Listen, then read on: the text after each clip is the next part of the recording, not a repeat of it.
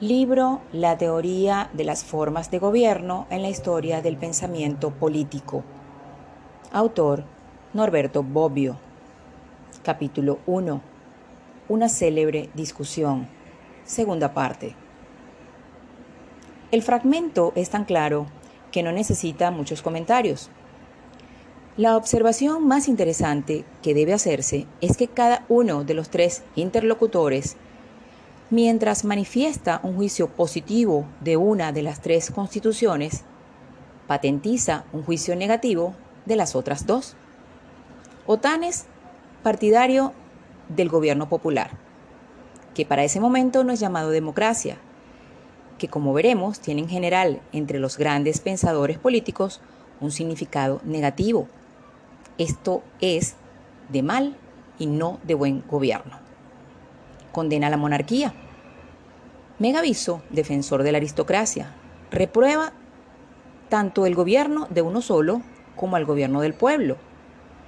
Y por último, Darío, simpatizante de la monarquía, censura tanto al gobierno del pueblo como al gobierno de pocos. Usa el término que estará destinado a volverse de uso común para indicar el gobierno de pocos. Oligarquía, como ha sido señalado por intérpretes anteriores, el hecho de que cada constitución sea presentada como buena por quien la sostiene y como mala por quien apoya una de las otras dos, tiene como consecuencia que en el debate ya esté presente la clasificación completa, como será presentada por los pensadores sucesivos, de acuerdo con los cuales las constituciones no son tres, sino seis, porque a las tres buenas corresponden tres malas respectivamente. La diferencia con la que las seis constituciones son presentadas en el debate expuesto por Heródoto y en las clasificaciones siguientes reside en que la narración de Heródoto, que es un discurso de tipo prescriptivo, a cada constitución propuesta como buena corresponden las otras dos en su forma mala. Mientras Aristóteles, que desarrolla un discurso meramente descriptivo a cada constitución buena, corresponde la misma constitución en su forma mala. Tal diferencia puede ser aclarada por el cuadro siguiente. Ver foto anexo 1. Conviene decir que en última instancia la clasificación en seis constituciones, tres son buenas, tres son malas, deriva del cruzamiento de dos criterios de clasificación. Uno responde a la pregunta ¿quién gobierna? y otro a ¿cómo gobierna? Y se entiende cómo gobierna aquel o aquellos designados respectivamente por la respuesta a la pregunta ¿quién? Esto se puede observar en el cuadro siguiente, ver foto 2, que es algo de la terminología utilizada por Polibio. No carece de interés considerar brevemente los argumentos adoptados respectivamente por los tres interlocutores para exaltar una constitución y denigrar las otras dos porque algunos de estos argumentos son de manera sorprendente una manifestación de los temas recurrentes sobre los que he deseado llamar la atención desde las primeras líneas del curso. El contraste entre monarquía, considerada en su aspecto negativo, entre paréntesis, tiranía, y gobierno del pueblo, así como fue expuesto por Otanes, es el contraste entre un gobierno irresponsable y por tanto naturalmente arbitrario.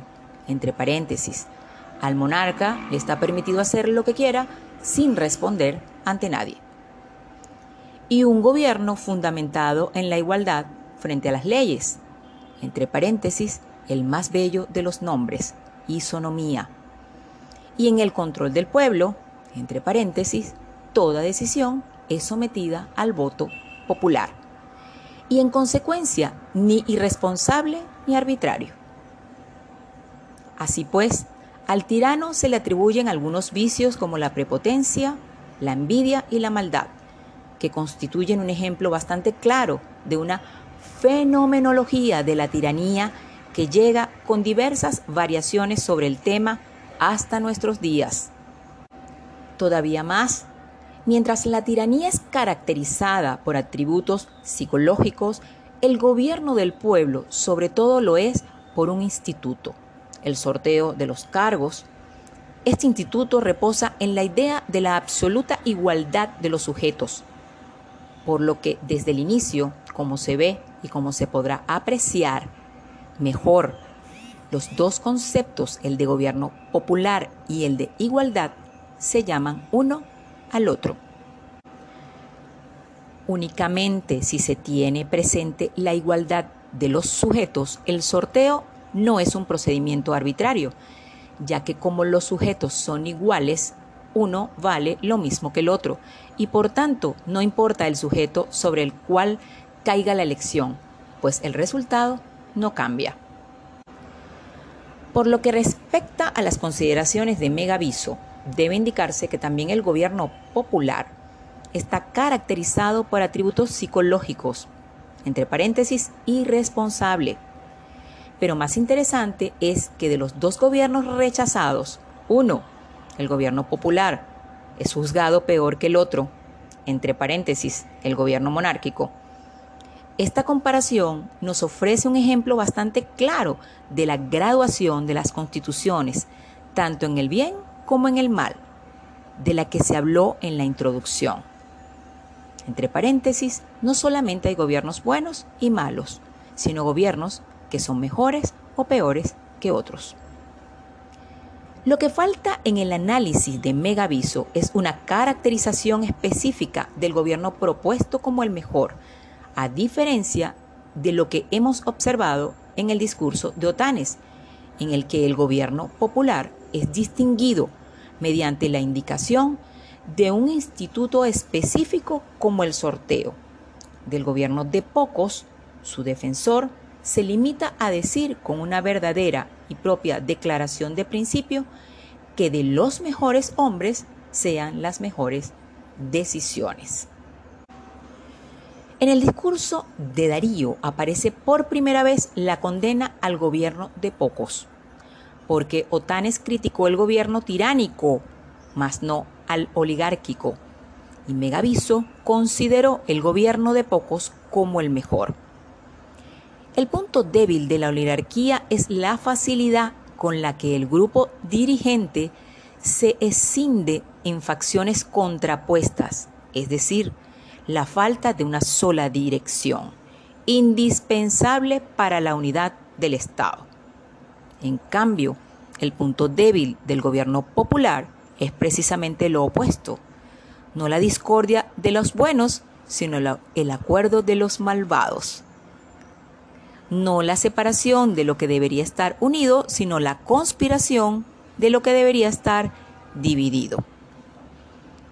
Aunque por razones opuestas tanto el gobierno de pocos como el de muchos son malos, pero precisamente a causa de su corrupción, ellos generan en contraste la única forma de gobierno buena que es la monarquía, la que por tanto no es solamente mejor que las otras constituciones en abstracto, sino es también, debido a la corrupción de las otras dos, necesaria y por tanto inevitable. El argumento de Darío en favor de la monarquía debe tenerse presente. La superioridad de la monarquía sobre las otras constituciones depende de que ella obedece a una necesidad histórica y es la única capaz de asegurar la estabilidad del poder. No carece de importancia que nos encontremos desde el inicio con este tema de la estabilidad, porque como veremos, la capacidad de una constitución de durar de no corromperse fácilmente, de no degradarse, de no convertirse en una constitución opuesta, es uno de los más importantes, sino el principal, el principal criterio que emplean para distinguir las constituciones buenas de las malas.